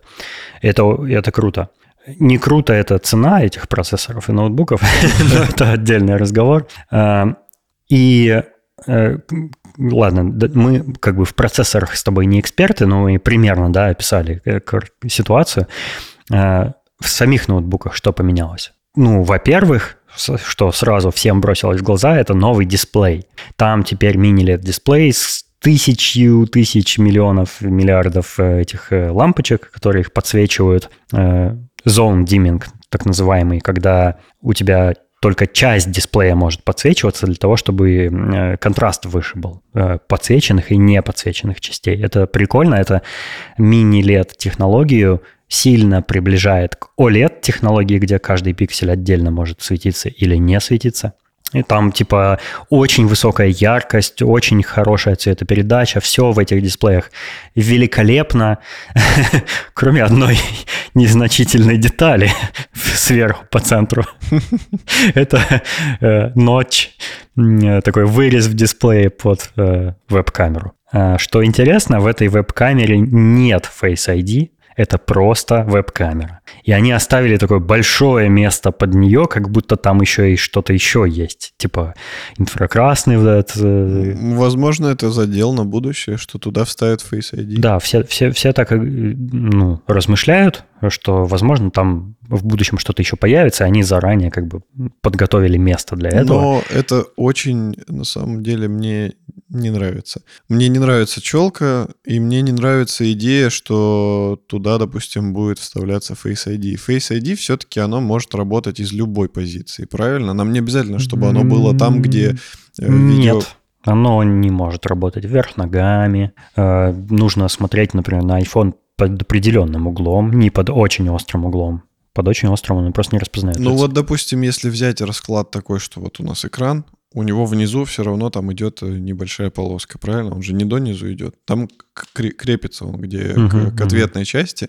Его можно сделать Face ID там, внизу, не на экране, а чуть ниже. И угол будет такой же. Просто это будет не наверху экрана, а внизу. Некоторые ноутбуки так и делают. Некоторые размещают камеру именно вот под дисплеем, а не над. Но там есть свой э, минус у тебя ты, ты на видеоконференциях будешь э, с такого ракурса, что твой подбородок будет видно. Понимаешь? Я вот предлагаю разместить там только Face ID, а сверху, раз уж им так ну, хочется ну, видишь, э, сделать... сверху же надо тоже камеру разместить. Ну, зачем тогда в разных местах эти вещи делать? Если сверху и так есть место под камеру, то там и Face ID можно Ценное, сделать. священный таймлайн, священное пространство. То есть там можно сделать, как любят делать Xiaomi или Samsung раньше там делал, я не помню, маленькую такую капелюшечку, то есть не целый ночь этот гигантский, а вот именно маленький такой кругляшок или, допустим, там сквозь экран, как сейчас это можно сделать. А внизу уже там, где тебе пофиг, пускай будет Face ID, который они как-нибудь замаскируют, его даже и не видно будет. Допустим, сделать там какой-то глянцевый декор или что-то такое. Ну, ну ты... видишь, Apple вот решили так сделать, потому что у них нет такого э, классного инженера, как ты. Не догадались. Ну, короче, это довольно странно странное решение, потому что, ну, мне никогда не мешал вокруг экрана вот эта как бы рамочка, ну, пускай она есть, ничего страшного я в ней не вижу, но меня очень напрягает э, кража полезного пространства. То есть я... А вот тут ты ошибаешься. Они не отобрали у тебя полезное пространство, они его добавили. Вот эти вот ушки, которые в дисплее образуются вокруг, это дополнительное пространство на экране, которое добавили. У, у этого экрана даже другое соотношение сторон. Это как, как обычный 16 к 10, да, с пропорциями, только у него еще добавилось это пространство сверху. Это я понимаю. Мне не нравится сам факт того, что мне правильное представление об экране портит. То есть я привык, ну, что это понял, прямоугольник. Да. Не, я вообще с тобой согласен. И насчет тонких рамок, ну, то есть мне тоже бы не помешало полоска без дисплея сверху на, над дисплеем. И снизу там, и сбоку, и где угодно. Это решение звучит как оправдание неубранной челки на айфоне. Типа, вот у нас фирменная фишка, и мы теперь эту бровь будем делать на всем. А дальше знаешь, что будет? Дальше будет iPad с этой бровью. Или он уже с ней? У iPad очень просто толстые рамки вокруг. А вот дальше будет бровь. И это, это ну, канитель будет до конца времен. Как бы это, да, я, это я попытался сейчас защитить, да, решение Apple, но на, мне, на, на самом деле я с тобой согласен, мне тоже не нравится ночь ни на iPhone, ни на MacBook теперь. А, но еще немножко в защиту Apple, что, ну, что я могу сказать. Там всегда на Mac отображается меню-бар. И, ну, редко, когда там бывает что-то полезное в этом месте, вот где ночь. То есть, если ты в фуллскрине, например, используешь программу, то как работает фуллскрин на новых макбуках? Он открывается не до конца. Он разворачивается до как раз этого ночи и не выше. То есть у тебя в любом случае это пространство ничем полезным не занято. Я а, люблю, когда все ровно. Вот... Вообще вот это вот э, стремление производителей техники сделать тонкие рамки вокруг дисплея, мне кажется необоснованным каким-то. И кроме тонких рамок еще почему-то стараются сделать технику максимально тонкой. Вообще девайсы, да, смартфоны, угу. ноутбуки максимально тонкими зачем-то пытаются сделать. Чтобы ломались легче. Я не понимаю этой гонки, потому что эм, э, ну, то, уменьшение толщины там на несколько миллиметров, это не то, что какую-то прям кардинальную разницу делает. И если чуть-чуть потолще телефона делать или там ноутбуки, то можно и большие аккумуляторы туда засовывать, и камеру утапливать в корпус, и всякие, не делать всякие ночи, если не стремиться дисплей сделать прям до границ устройства, да. Я не, это, это какие-то странные, знаешь, как будто какие-то писькомерки среди производителей, да. кто первый сделает там безрамочный так называемый дисплей и там всякое такое. Ну, то есть, но людям, обычным людям, которые вот этим всем пользуются, ну, пофиг же на самом деле на это все. Ну, разве нет? Ну, это прикольно, когда, например, вот у тебя монитор стоит на, на столе, да, у которого очень тонкие границы вокруг. Это прикольно выглядит, я не спорю. Но это не то, что не тот параметр, из-за которого я сделаю выбор в пользу или, да, ну, да, это или не, против покупки. Это не этого. является камнем преткновения. То есть ну, вот много... У меня сейчас вот на столе стоит iMac какого-то там 2016 или я не знаю какого года, у которого еще такие сантиметра два толщиной границы вокруг дисплея, которые ну, вообще никак не мешают. Ну, есть они и есть. Ну и ладно. Ну, типа, ничего страшного. Они вообще ни, ни, ни на что не влияют. Вот у, у меня ноутбук есть, э, MacBook 12-дюймовый. У него тоже довольно толстые рамки вокруг дисплея. Ну и что? Ну, как бы мне вообще пофиг. Ну, ну да, за, за, счет, за счет уменьшения этих рамок вокруг, вокруг дисплея можно сам дисплей в тех же габаритах устройства сделать больше это хорошо, это прикольно. Но я бы не стал вот э, делать такие странные финты, типа вот этих ночей всяких, просто чтобы дисплей увеличить. Ну, это как-то странно. Ну, короче, мне тоже не нравится. Вот что могу сказать. Да. Еще э, в новый MacBook Pro Apple вернула несколько портов, о которых все плакали. А именно, они вернули туда HDMI порт. Yeah.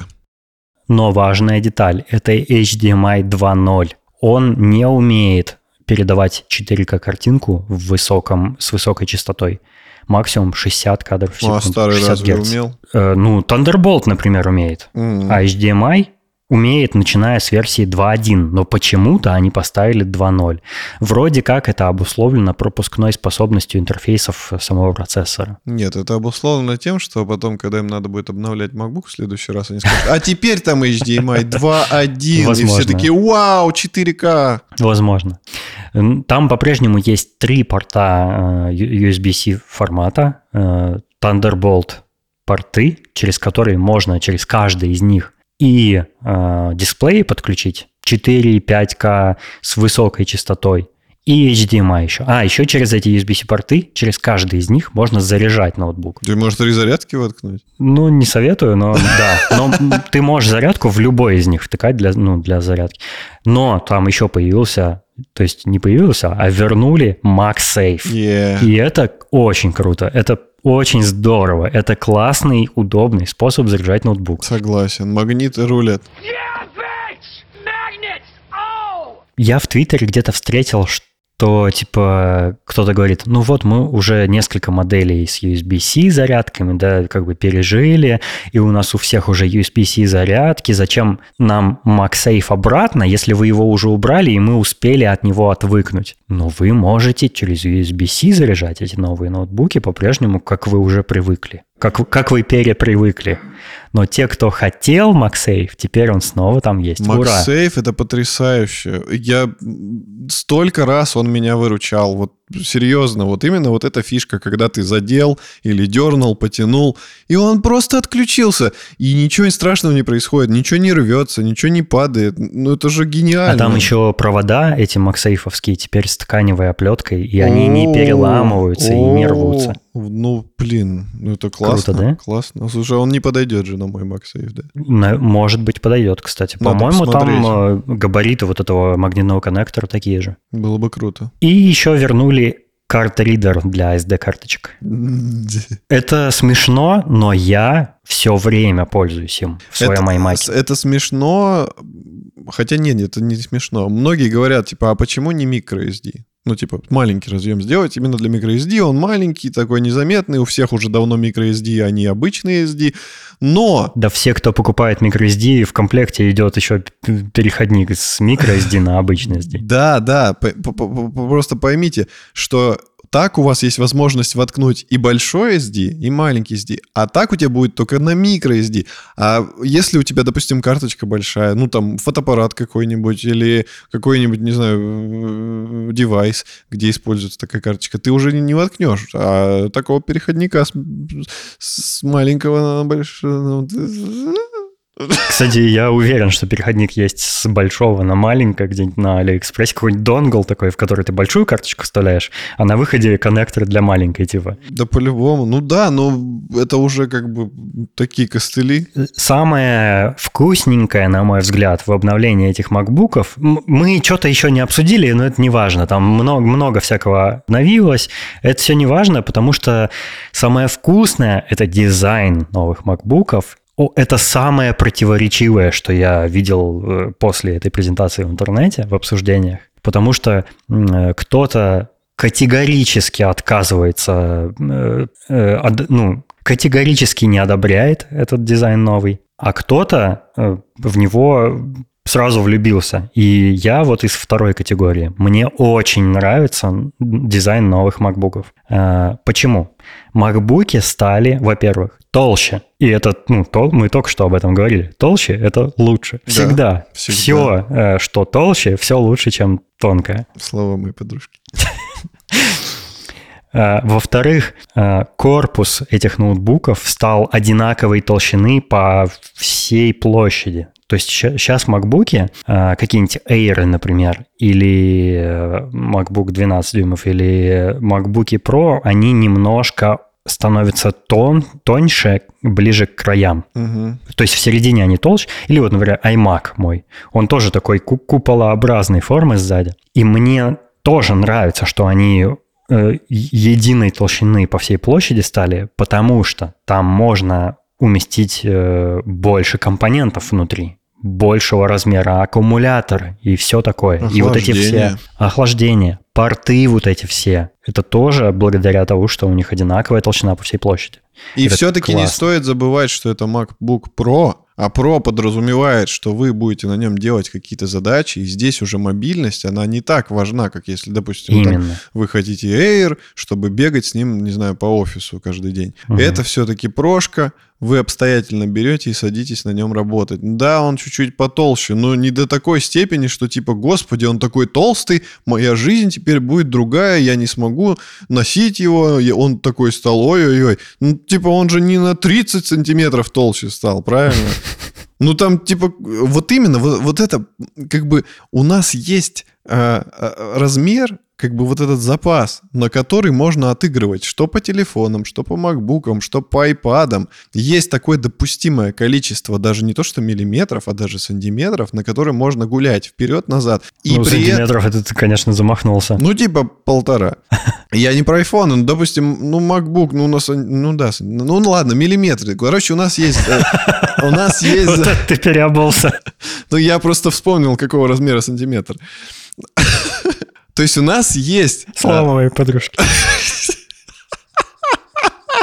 У нас есть запас, на который можно погулять вперед-назад. И это допустимый запас по размерам, потому что он не сыграет погоды э, в плане юзабилити. Да, То есть вы все равно будете точно так же, как и раньше, пользоваться им, даже если он стал там чуть толще, на 5 миллиметров, там, не знаю, на 8. И это не так много, чтобы сыграть роль. То есть он по-прежнему вам войдет в сумку. Это, ну, небольшая разница, но сколько бонусов получаете угу, вы. Угу. Это шикарно. И я так надеюсь, что когда-нибудь они на, до, дотренькают своей тупой американской головой до того, что, что можно ты впал в iPhone, iPhone чуть-чуть утолщить, ну чуть-чуть, ну будет аккумулятор больше. Все, ну, все, все, про это, айфоны это не, же не в так, этот раз. Это Валерон. так можно расшашашить. Про айфоны не, не в этот все, раз. Все, я кончил. Да, э,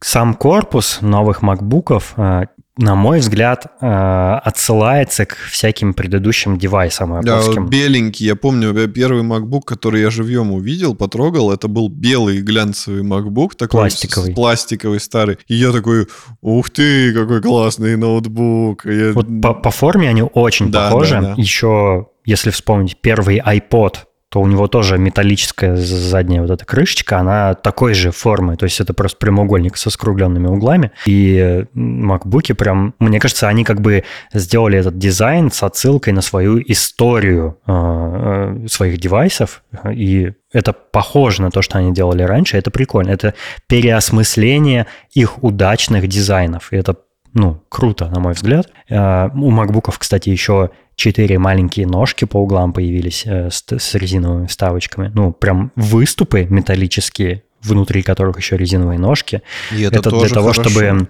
э, воздух там проходил да, и помогал охлаждению. Э, но еще вот эти ножки, они немножко похожи на выступы камер на iPhone 7.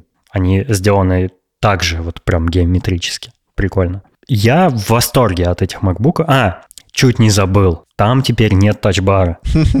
У нас э, наш дорогой слушатель Саша Младинов очень любит тачбары и пользуется им. А наш дорогой слушатель Марат не любит тачбары и не пользуется им.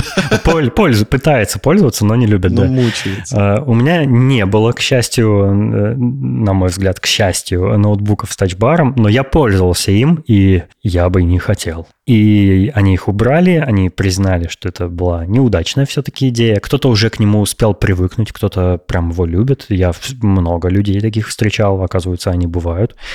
А, но, ну, сорян, ребят. Вот это опять же к тому, что что добавили, а что убрали, да, кто-то рад, кто-то не рад.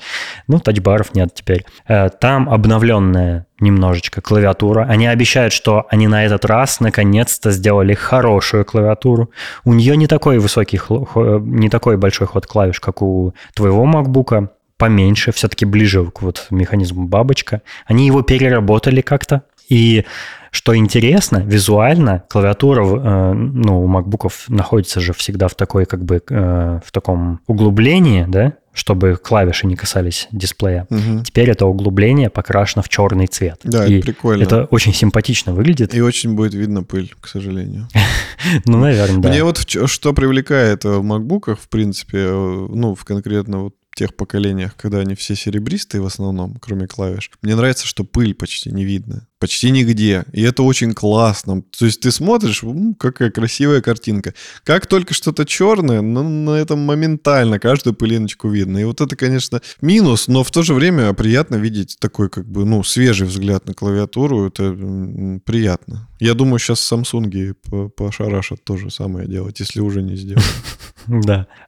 Очень-очень противоречивые э, обновления макбуков, э, но в целом как будто бы стало лучше. Ну, определенно стало лучше. Вернули порты, сделали супер процессором там производительные, а, освежили дизайн, да, кому-то это может не понравиться, кому-то может, может. Э, сделали лучший дисплей, да, там появился ночь, но типа можно пережить, на мой взгляд. Э, как будто все стало лучше у этих макбуков, кроме стоимости.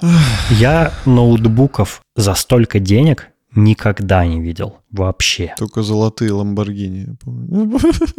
Я считал, заходил в конфигуратор, я там выбрал, ну, разумеется, топовый процессор, вот этот M1 э, Max, потому что я обычно стараюсь эм, выбрать максимальную комплектацию, э, которую нельзя потом обновить. Ну, например, вот iMac, когда я покупал, я в нем э, выбрал э, самый лучший процессор, который на тот момент был доступен, но мало оперативки, потому что оперативку я потом просто докупил и сам туда добавил. И это... вышло дешевле. Да, конечно. В, случае с макбуками там все теперь в чипе распаяно, ничего нельзя апгрейдить, поэтому я считаю, что нужно брать топовый процессор максимально да, Даже возможно. у меня уже нельзя. Да. Хотя это 15 У тебя можно SSD-шкой память, по-моему, обновить. Да, только это и можно. Ну, хоть что-то. А в этих вообще ничего нельзя. А вообще ничего. Даже и термопасты ты не должен поменяешь. как бы ты должен заранее выбрать э, ну, на, на будущее с расчетом. Поэтому я в конфигураторе выбрал M1 Max, э, выбрал, э, не помню, 32, по-моему, гига оперативки, ну, потому что у меня сейчас 32, я как бы не стал даунгрейдиться, да, теоретически. Эм, выбрал, по-моему, 1 терабайт места, потому что, ну, мне не надо много места. Можно на этом сэкономить. И э, это 16-дюймовая модель MacBook. И это получилось, по-моему, около 300 тысяч рублей. Ну, как два айфона. 300 тысяч. За эти деньги можно собрать шикарный ПК. Даже с дорогущими, Даже с дорогущими видеокартами. видеокартами. Слушай, ну... И он будет просто вот так вот, вот так вот все задачи решать. Но не Mac. Слушай, ну... И не ноут. 300 тысяч – это очень дорого. Это запредельно дорого. Я понимаю, это MacBook Pro для профессионалов, для разработчиков, для видеомонтажеров, там, для тех, кто занимается сложными э, в компьютерном смысле задачами, да?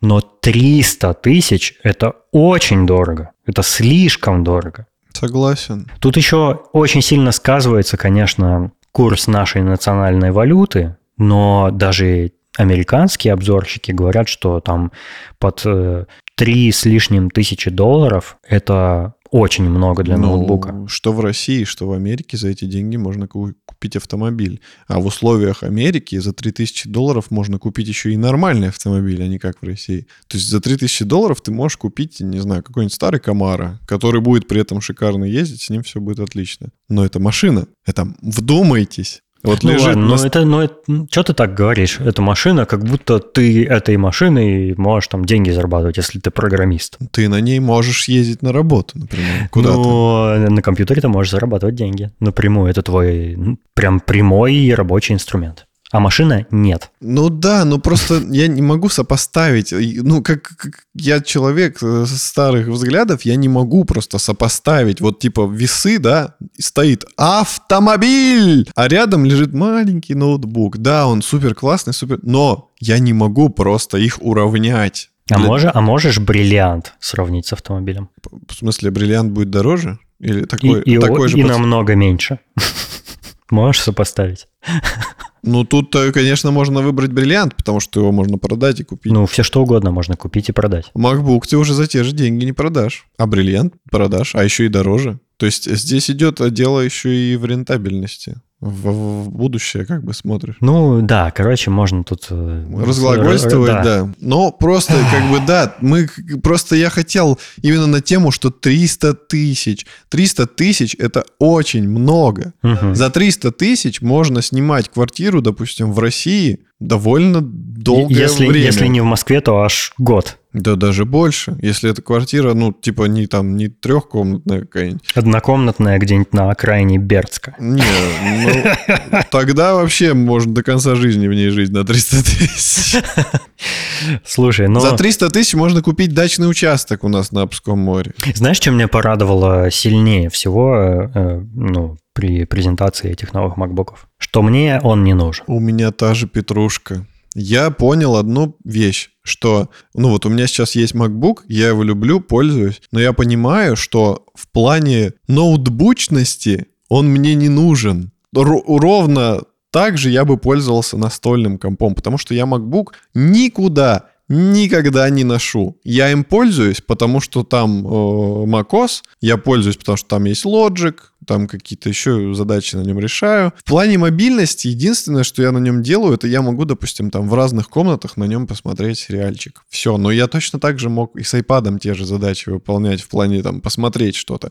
А в плане именно использования его как какого-то устройства, которое мне помогает задачи решать, типа там музыка, сведение, вот это все, записываться. Мне бы и настольный комп подошел. По, по тем деньгам, что я его взял, там, 120 тысяч он стоил, прикинь, когда-то, э, я мог на тот момент купить и настольный комп, и либо Mac Mini подключить его, ну, тогда бы у меня не было классного монитора, либо я мог бы купить, как ты, iMac. Я не знаю, конечно, это был бы, наверное, не сильно жирный, а может, а может и жирный. А он у меня примерно столько же стоил, кстати. А, 1120. Ну, ну вот, я мог купить с большим экраном настольный комп, который точно так же бы ввозил все задачи, но просто мобильность как бы мне, оказывается, не нужна была мобильность. Я не знаю, почему на тот я, момент я, я купил тебе его. такой вопрос задавал, но ты тогда это как бы мотивировал тем, что ты любишь кроватку его взять, там киношки посмотреть и Так вот, да. А по идее это в кроватку киношки посмотреть. Можно им а, этот iPad, угу. а можно, не знаю, можно телевизор купить намного так дешевле. Так iPad сейчас тоже под 100 тысяч стоит, блин. Вот. Не, ну можно обычный iPad взять. Типа за 30. Э, короче, кстати, я прям серьезно считаю, что тебе э, какой-нибудь новенький Mac Mini на M1 вполне подошел бы. Ну, тут только что экран. На Mac Он будет не ретиновый, но у тебя экран-то ну, не, неплохой. Он у тебя с боль... ну, большого размера. Ну да, да. Ну, я все-таки очень люблю экраны на маках. Это, это, это все-таки шикарно. Это они сделали просто бесподобно, и ни к чему придраться я не могу. Все, что я вижу на экране... Я думаю, даже если взять Mac Mini, какой-нибудь новый монитор купить с разрешением там 5К, Будет дешевле. Будет чем... дешевле, чем MacBook Pro новый. Я с тобой соглашусь. Ну давай заканчивать тогда про Apple. Мы все вроде обсудили.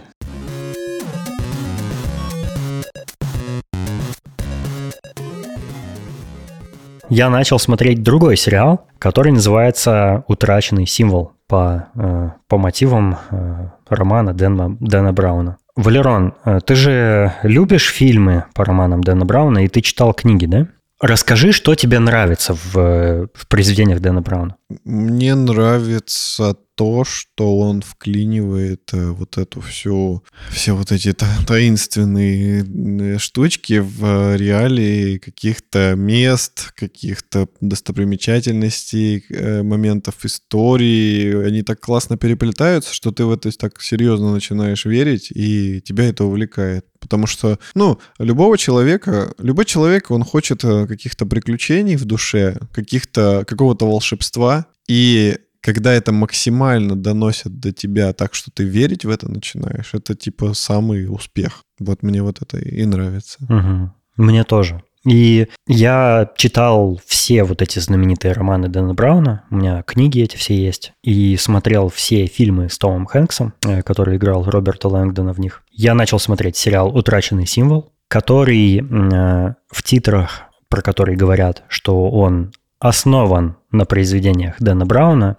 но мне показалось, что сценаристы просто читали Дэна Брауна однажды когда-то. И то, за что мы любим Дэна Брауна, в этом сериале практически отсутствует. Потому что, ну, самое, самое важное, первое, конечно же, Роберта Лэнгдона там играет не Том Хэнкс, угу. к которому мы привыкли в, в этом ну, в образе этого персонажа. Второе, действие происходит не во Франции, они перенесли действия в Америку! Я! Конечно же, они в Америку перенесли действия, и все там связано с достопримечательностями Америки. Блин, ну, когда дело в Европе было, там они путешествовали по разным странам, показывали всякие классные места. А тут Америка, которую мы уже просто э, из кожи вон лезем, потому что в каждом фильме действие в Америке происходит. И в, ча- в, ча- в частности, в Калифорнии чаще всего. Но, блин, ну сколько можно уже? Ну почему вы не сняли где-нибудь там, не знаю, в Братиславе где-нибудь? Ну снимите, ну, капец уже. Просто невозможно про эту Америку смотреть. И, и опять я допустил эту ошибку. Я опять стал смотреть американский сериал. Блин, ну вот тошнит уже от Америки. Если... Я люблю Америку, вы знаете. Я там э, несколько раз бывал, мне очень там понравилось и все такое. Я э, с культурной точки зрения не имею претензий к Америке. Но в кино меня уже достало, если честно. И это вот прям очень плохо там сделано, потому что там, если в романах или в фильмах мы видели Лувр, видели там э, какие-то достопримечательности, какие-то церкви, да, старинные, в которых, может быть, кто-то был во время отпуска и такой, о, вспоминает, то тут показывают какие-то вещи, про которые я, как не американец, ни хрена не знаю. Мне они ни о чем не говорят. Как будто бы они вообще никакого значения не имеют. Там как-то все притянуто за уши. Он, короче, очень-очень плохой. Я не советую смотреть «Утраченный символ». Мне не понравилось.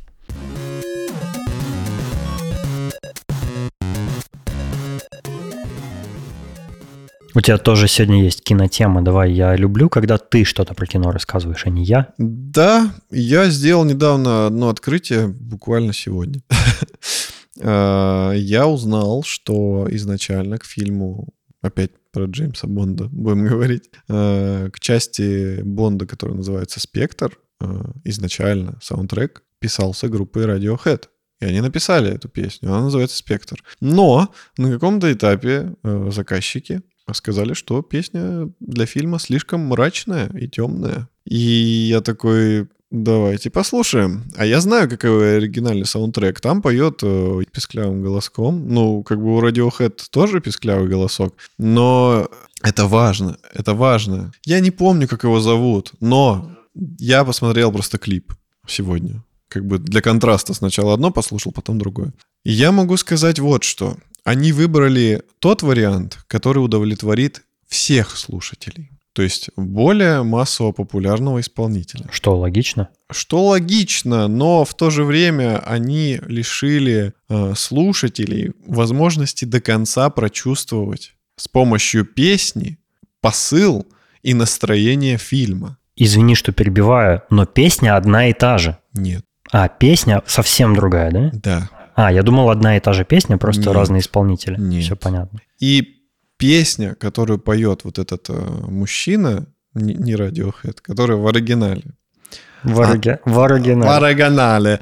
Э, она более э, лирическая, более женская. Женская в плане того, что э, я сейчас никого не хочу обидеть. Она такая, знаешь, больше для э, девушек, потому что она э, вызывает такие эмоции какие-то вот типа... Знаешь, типа, Эдвард, Эдвард из «Сумерек».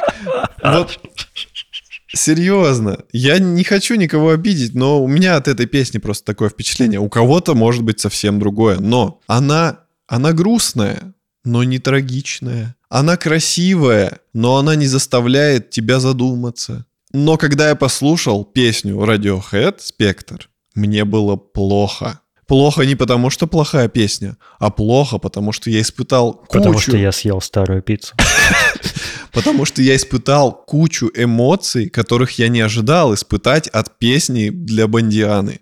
Она не так... Она, она вообще не подходит там есть классное отличие, которое любят сейчас вот э, бондовские фильмы. Там обязательно есть такой момент, где типа какие-то струнные. Вот прям они почти в каждом есть. Это как какая-то визитная карточка, ее вставляют в каждый саундтрек. Вот этот э, скрипичный момент на скрипочках, э, скрипичный момент.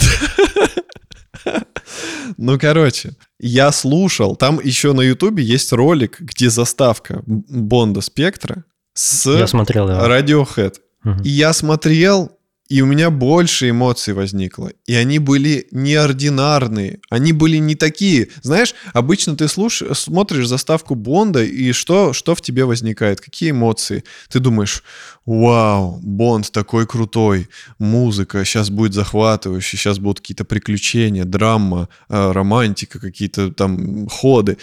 А здесь я смотрел, и мне было тяжело. Мне было Э, страшно, я испытывал какие-то сомнения, смятения. И это было настолько свежо для меня в плане саундтрека к Бандиане, что мне очень понравилось, потому что это было неординарно. А сейчас, к сожалению, все довольно стандартно везде. И поэтому я э, очень сожалею, что они не выбрали Radiohead. Да, это как бы такая группа, которая не для всех. Я знаю, что многим она не нравится. Но почему бы и нет? Я не думаю, что это было бы что-то такое критическое, выбрать этот саундтрек. Еще кому-то Путин не нравится, прикинь. Да. Дураки.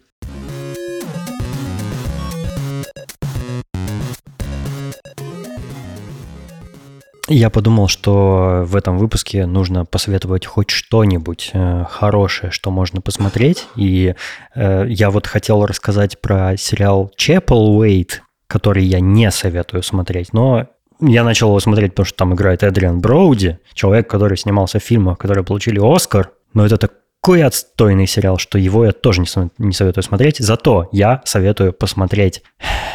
Я подсел на сериал Apple. Я советую посмотреть сериал производства Apple, который называется Invasion, вторжение. И он опять на мою любимую тему. Он про вторжение инопланетян на Землю. Обожаю научную фантастику, обожаю тему про инопланетян, потому что, мне кажется, я люблю эту тему, потому что это, этого никогда не случится со мной. Я никогда это не буду этому очевидцем. Вряд ли кто-либо когда-либо будет этому очевидцем.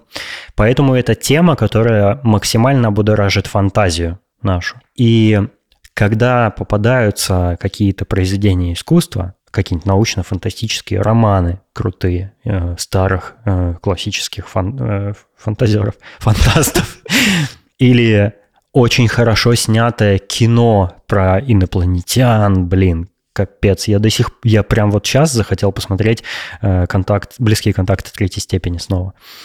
Э, это очень круто, потому что это позволяет нам погрузиться вот в, эту, в, в этот уникальный э, вымышленный мир, в котором есть еще какая-то форма жизни. Я за это очень э, люблю и благодарен, что существует такой жанр.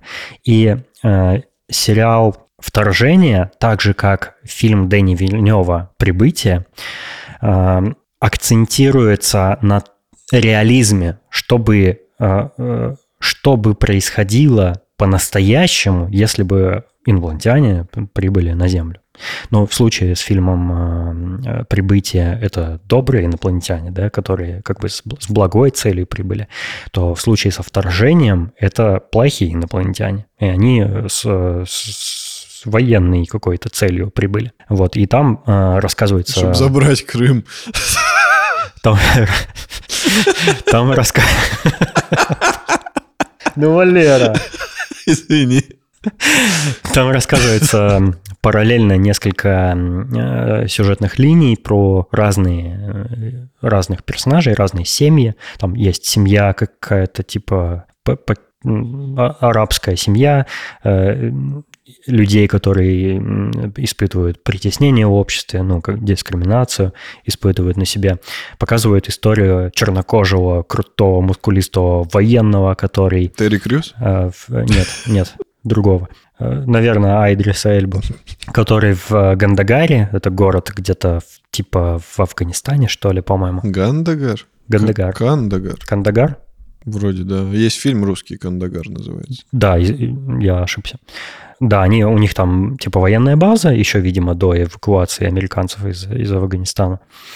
До а, летающих афганцев. Еще одна история про а, инженера а, в японском аэрокосмическом агентстве, которое вот запускает ракеты с космонавтами там на, на МКС. И рассказывается история. Она, она работает в э, контрольном центре, который вот следит за запуском ракеты, все такое, и у нее ее девушка, астронавт, который летит на ракете в космос, и вот история этих японок. Там, кстати, показывают постельную сцену с двумя очень красивыми японками. А, ну и, и, и, и еще Мы там... посмотрим там, после выпуска. Э, еще история есть про британских школьников, которые на автобусе едут куда-то на экскурсию какую-то, и с ними тоже вот происходят события, связанные с прибы... вторжением инопланетян. Э, эти все истории, они, они интересно рассказываются. Пока что вышло три серии всего, я все их посмотрел уже. Мне очень понравилось. Я, я в предвкушении, что же будет дальше, и там уже показали инопланетян. Очень неплохо, на мой взгляд. Не банально, жутко, прям соответствует атмосфере фильма. Они выглядят там соответствующе тому, какая вообще в фильме атмосфера жуткая и пугающая. Они в виде какого-то, ну, осязаемого объекта. Помнишь, в первый Half-Life были такие? Это я не буду спойлерить. Короче, я советую начать смотреть «Вторжение».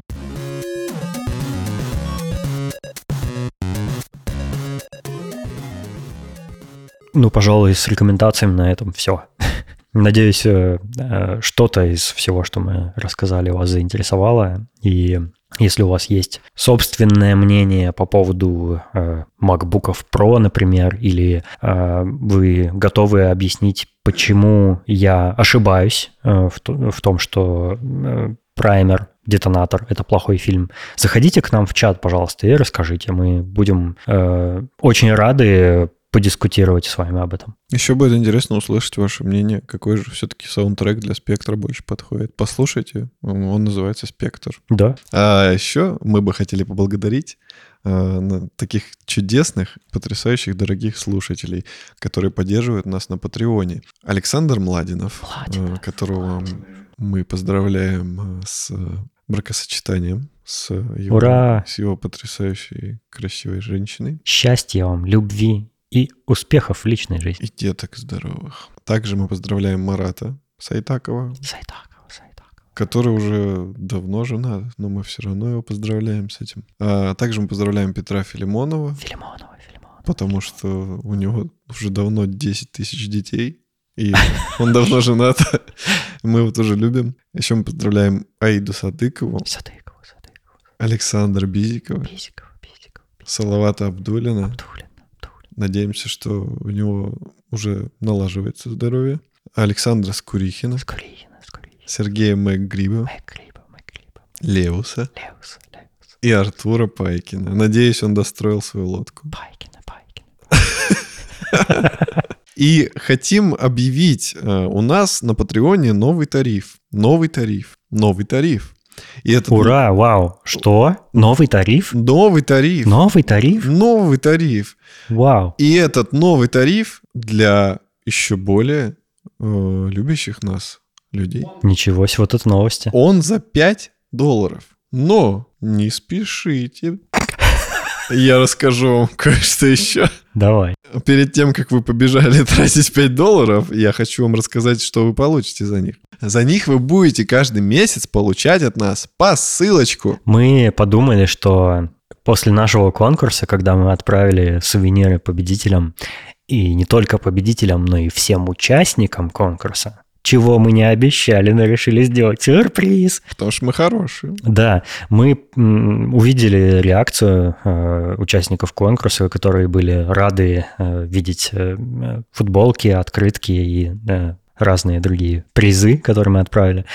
И мы подумали, а почему бы нам э, не делать э, это периодически, раз это вызывает такие положительные эмоции для наших патронов. И для этого мы сделали отдельный новый тариф, всего лишь за 5 долларов, э, за который мы будем не только с благоговением озвучивать ваше имя в каждом выпуске, но и отправлять раз в месяц вам какой-то сувенир, э, который мы будем э, по мотивам нашего подкаста изготавливать э, вот специально для патронов. Да, да. У нас уже есть тариф за 1 доллар и второй тариф за 500 долларов.